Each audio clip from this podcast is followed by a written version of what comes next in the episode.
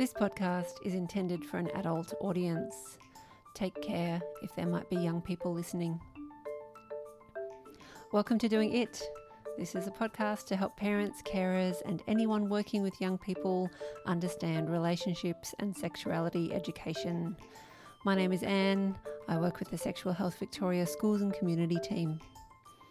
We deliver the Everybody Education program to school aged children so they can better understand their own bodies, growing up, respect, consent, reproduction, sex, sexual health, and relationships. This is episode 6 of a seven part series produced with the support of the eSafety Commissioner. Go back a few episodes if you missed them. In the eSafety Best Practice Framework for Online Safety Education, there is reference to children's rights online.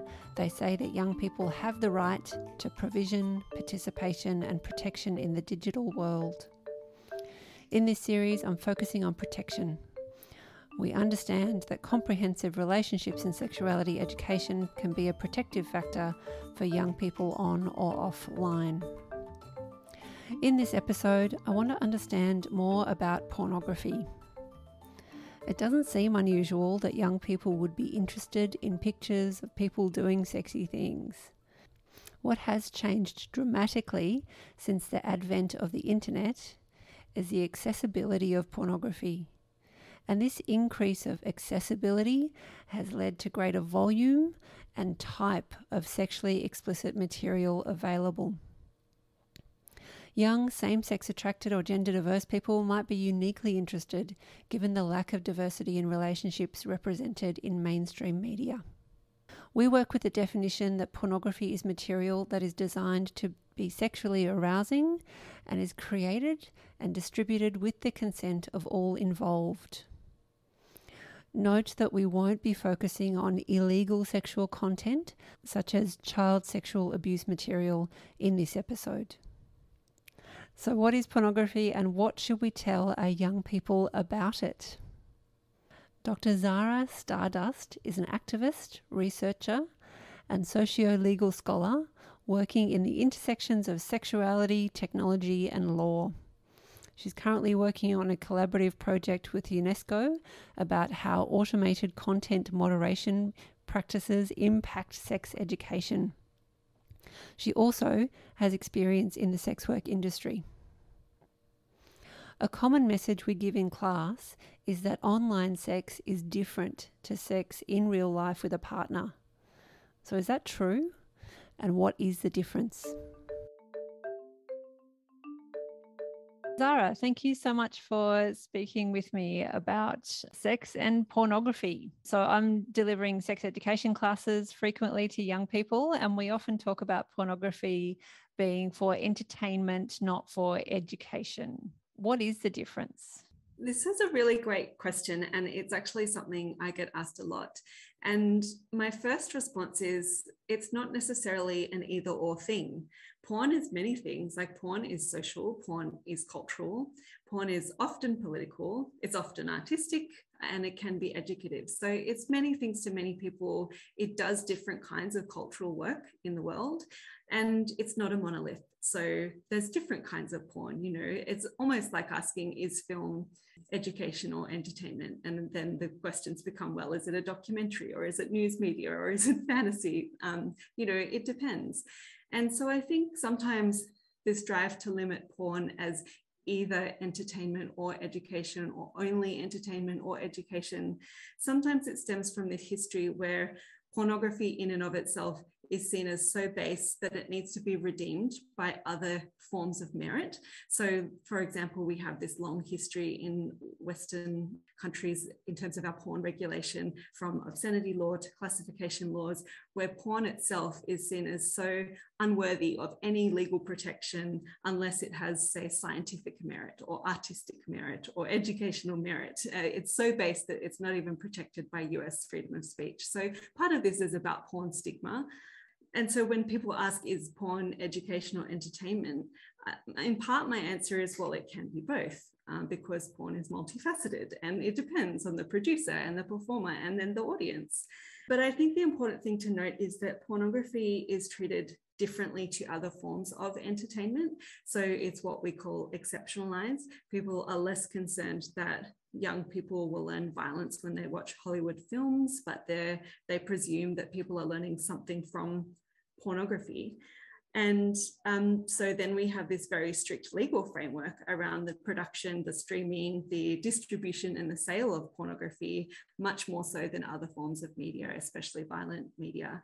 And so many people working in pornography will say, well, it's totally disproportionate or there are double standards, and pornography shouldn't be expected to be a default form of sex education. It shouldn't be expected to make up for the deficiencies of state population level sex education because that's up to governments to provide comprehensive curriculum. Um, and porn should be allowed to be fantasy. It's a creative medium. It can be experimental. It can be fun. It doesn't need to be realistic. So then some of the critiques that get leveled out at pornography are often also contradictory too. So on the one hand, porn is critiqued for being unrealistic. And then on the other, it's often critiqued as being too realistic, like it's too graphic or it's too close.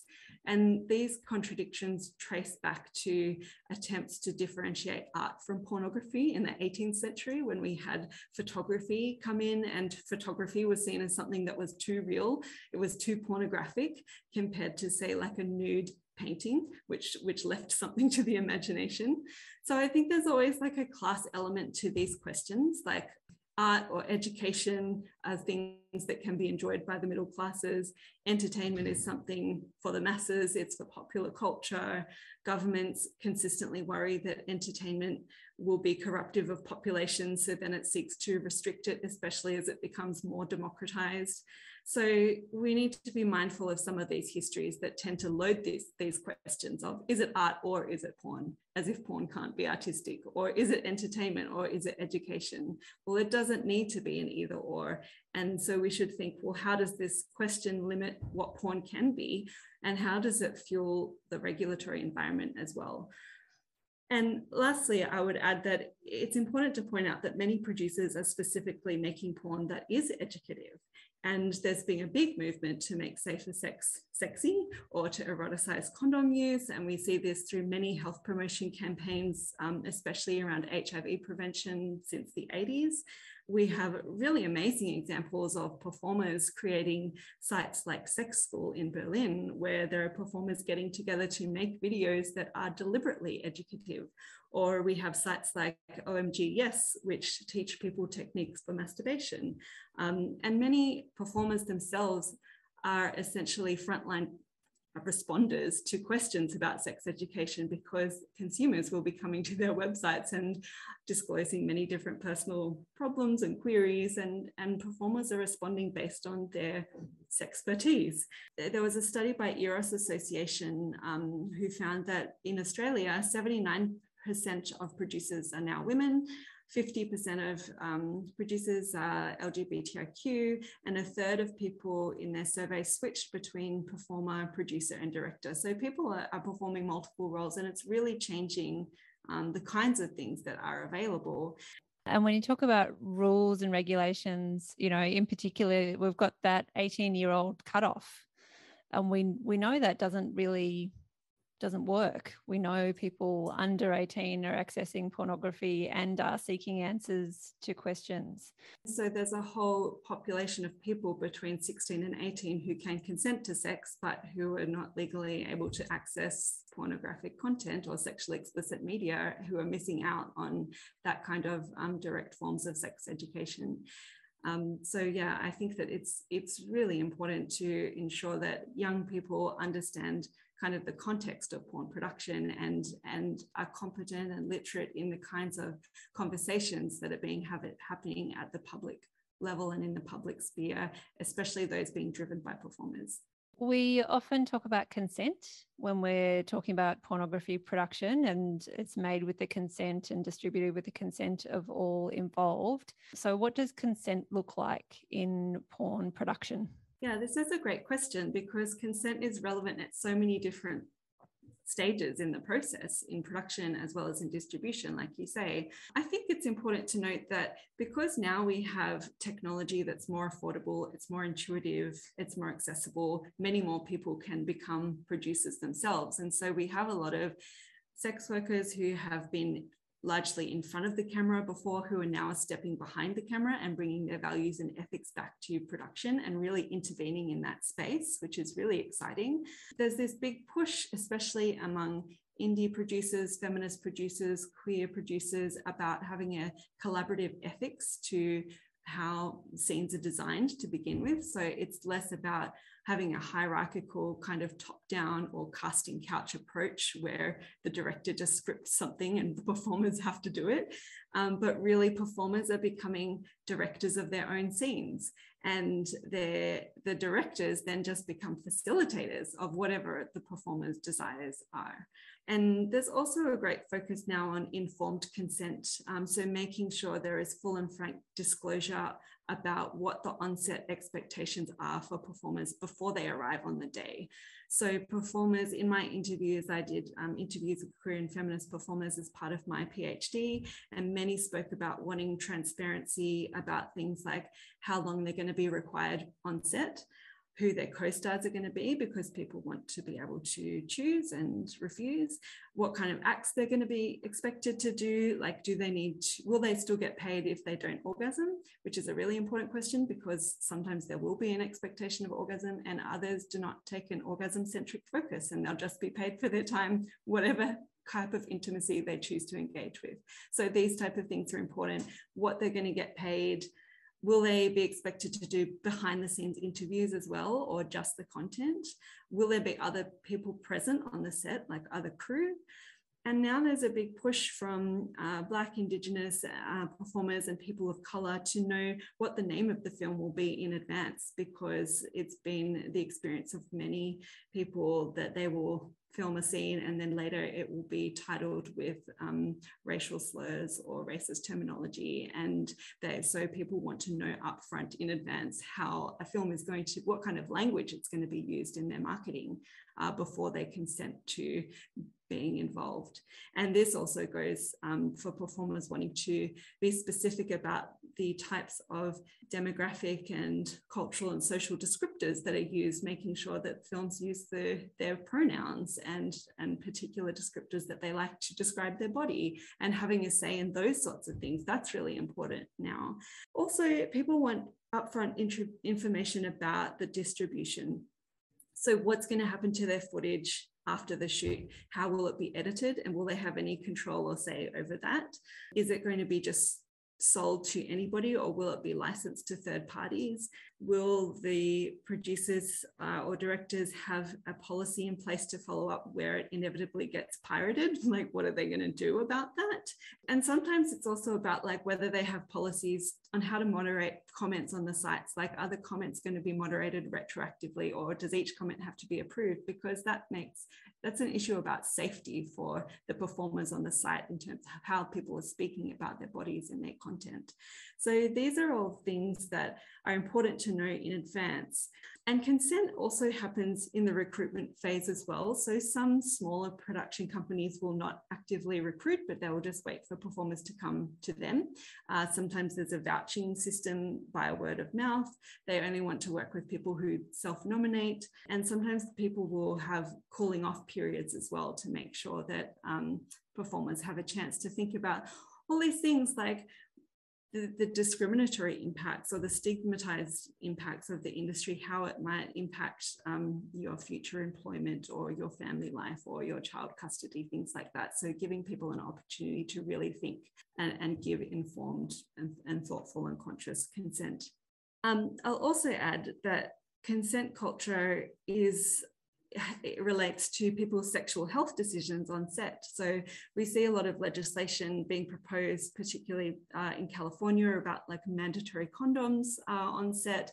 But many performers um, prefer instead of mandatory um, sexual health provisions like mandatory condoms or mandatory testing, they want to have choice over their risk reduction strategies. So it's about making sure producers provide free and hypoallergenic and different options, you know, whether it's latex or non-latex gloves and dams and condoms for people to use. Also have options for serosorting if people are of different sexual health statuses. Um, some people will be on PrEP, and some people will be on treatment as prevention. So they will have an undetectable viral load, which means they can't transmit HIV. Um, some people will also want to have COVID safe sets. And so they will design a scene where like they avoid the face-to-face kinds of contact and they choose a different activity. So all of these things are, are really should be up to performers to negotiate together and then supported and facilitated by the producers and the directors. Um, consent then also after the shoot um, relates to what happens to the product itself. So will performers be paid a flat fee or are they going to have a percentage of the royalties um, and how often will that get paid or will they have like joint joint ownership of the product and then they get to make decisions together with the directors and producers about where it gets sold and where it gets screened. So they'll have a bit more control in those circumstances. Or will it be like a trade for content where they will trade their performance and then obtain a copy of the film that they can then monetize on their own websites? All those different models are things that performers need to think about in terms of informed consent before before the shoot. And then lastly, I would say that um, consent is often depicted now or more frequently depicted um, as part of the process of the film and many feminist and queer performers are making a really big effort to shoot behind the scenes interviews with people like before the shoots after the shoots also include all of those like mid-scene check-ins and those kind of awkward moments that in the past may have just been edited out. Um, making sure they shoot if performers raise things where something feels uncomfortable or they need to change positions or somebody has slipped on the lube or the condom doesn't fit or all those sorts of things. Even like after the shoot talking about well what went well and what didn't go well like having a debrief. And then people will also want to talk about what um, things they like and what things they don't like in advance. And more often, producers are shooting these conversations. So people will raise things like, well, I'm on antidepressant medication at the moment. So that impacts my libido in these ways. I really like this kind of vibration, but I don't like this type of pressure. And filming those conversations is a really great um, intervention into having a more overt kind of consent culture on set. So interesting. I imagine it's difficult as a consumer, and especially as you say, a lot of content is stolen, um, and that's what people are viewing, particularly young young people. Like, how do how do they tell? How do they become discerning consumers and figure yes. out if all those things have happened? Yes, that's a really great question. Jiz Lee, who's a genderqueer performer in, um, over in California, has a great article on that around um, the ethics of paying for your porn, but also talks um, consumers through things to look out for. And often it's about like listening to the conversations and the blogs and the vlogs that performers are putting out where they give their own testimonials about what what companies that have had good experiences with or not. And it's also about looking to those companies themselves, looking at their mission statements and their ethics and transparency statements on their website about their policies in regard to these issues. So, yeah, there is a big push for ethical consumption in pornography, absolutely. Uh, and what would you want young people to know about pornography? I want young people to understand the political economy of how porn is made and it's important to know that aggregate porn sites, tube sites, often have very exploitative practices, um, especially around acquiring content. And Pornhub is a notorious example of this. So people usually go to Pornhub as the example of what pornography is available for young people, but it's a monopoly. It pirated much content. It it brought up all of uh, many production and distribution studios to become like a really dominating force in that space. And it has not always had really great policies around supporting and paying for the work of independent producers. So it's really important to um, to keep that in mind. And then the last thing I'll say is that I think um, young people and any consumer really should be invested in sex worker rights and know that the performers themselves are humans. They're people who deserve occupational health and safety. Young people should be able to understand the context in which porn is produced, even if they can't yet access the content, and then have the tools to be able to navigate the media and the public debate so that they can critically engage with some of those narratives that circulate. Thank you so much. It's my pleasure. Thanks so much for having me. Zara mentioned at one point that young people may be legally allowed to have sexual relationships, yet have different restrictions when it comes to watching pornography. Many children who access pornography are not legally, physically, socially, or emotionally ready for sex. Without open conversation and education, children might not know much about sexual decision making, let alone sourcing ethical porn. It's a strong argument for providing relationships and sexuality education to students in order that they make ethical choices which are right for them as they become sexually active. Vanessa Hamilton is the founder of Talking the Talk Sexuality Education. She frequently speaks to parents and carers about sexuality education and hears their concerns about pornography firsthand. So, Vanessa, thank you so much for speaking with me. It's an absolute pleasure. Thanks for having me. We're talking about pornography in this episode, and I know that's something that you speak with adults about um, in relation to their children. So, when you do speak to adults, what sort of thing are they worried about Hmm. An interesting question. When I speak to parents, concerningly, I don't think they're worried enough, to be honest. And I find that when I give them the statistics about what the content is and the impact it has on their children and the young ages that children are accessing pornography, it's then that they really start to worry because I think in a way they have put it, it's a bit too hard and it's in the too hard basket. But then on the other hand, there is always a cohort of parents who've had experiences where their children have accessed it. And they tell me stories of significant impact and harm on their young children. And the things they're worried about is the inaccuracies of it and the fact that it, number one, it's them seeing sex in inverted commas. Number two, that they do get the inclination that it isn't reflective of typical respectful relationships. Um, and most importantly, they, they do have that sense that it is having a huge impact visually on the children and that they're seeking it out. They hear about the fact that kids look at it, but each individual parent really needs to think about their own family and is it impacting on their child? What is the difference between a young person seeing pornography and an adult? Hmm what is a young person? so, uh, to me, children are under 17 and under, um, and I think it's different for all the different age groups.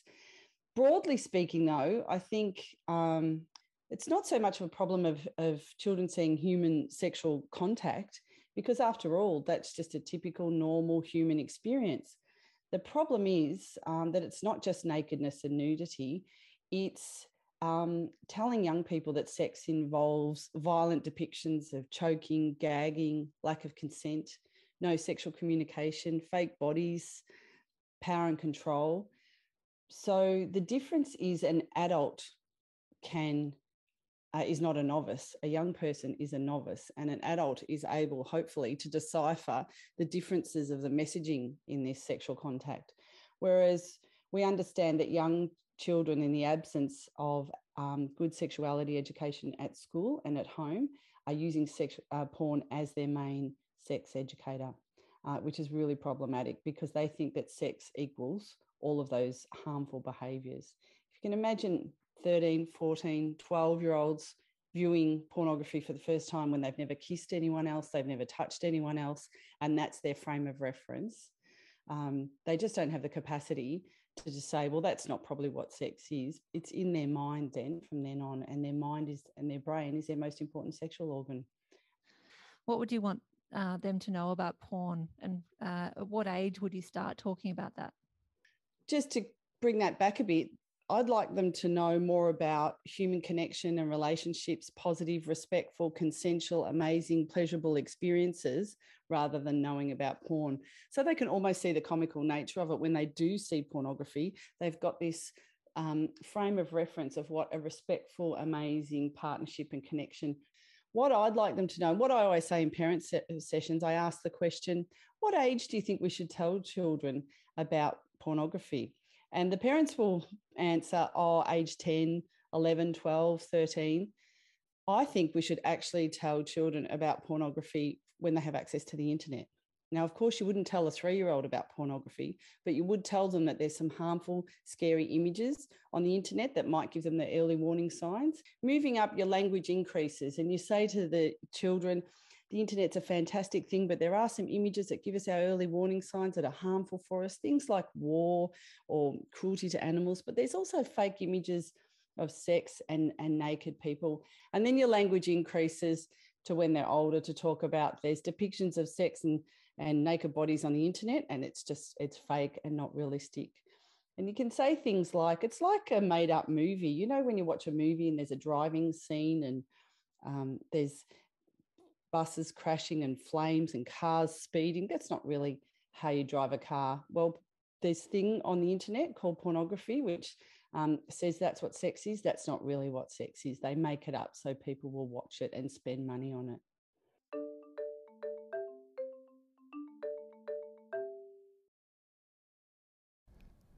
Vanessa's observations on the conversations she has with parents really reflect the current discussion that we often hear around pornography and what to tell young people about it. And her key message is that young people deserve comprehensive, early sexuality education.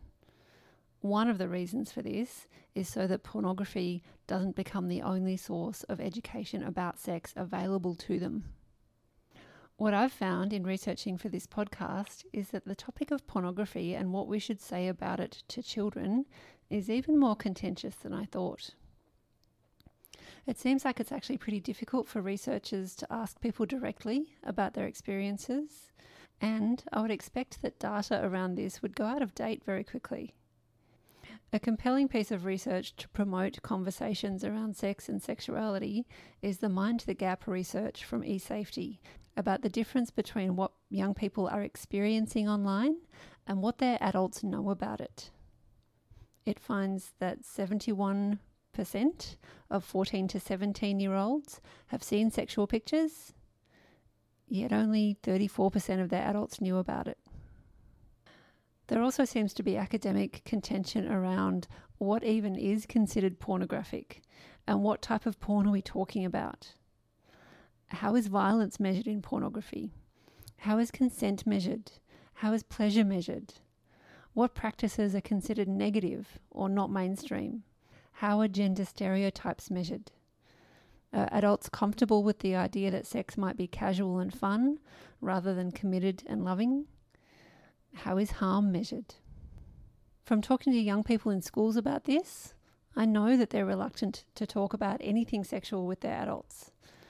They're confident that their grown ups wouldn't want them to see pornography, but perhaps unable to articulate why. Apart from using the phrase, it's inappropriate. It's actually not inappropriate or unusual for young people to have questions about sex and sexuality as they go through puberty. When we go into a class to speak about pornography, I don't feel that it's our role to describe porn as good or bad it just is. It's on the internet. Kids can find it. It doesn't cost them anything. They will need our help to understand the context and the content of pornography and figure out if they want to engage with it as they become adults. Thanks so much to my guests, Zara and Vanessa. I'll put links to them both in the show notes.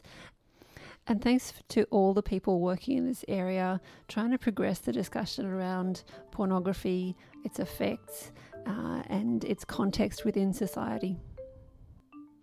For more information about Sexual Health Victoria, go to shvic.org.au. For research information and resources on eSafety, go to esafety.gov.au. I'll link to the research Mind the Gap in the show notes also. You can follow Sexual Health Victoria on social media, including Instagram, Facebook, Twitter, LinkedIn. Contact me directly at doingit at shvic.org.au. Thank you so much for listening.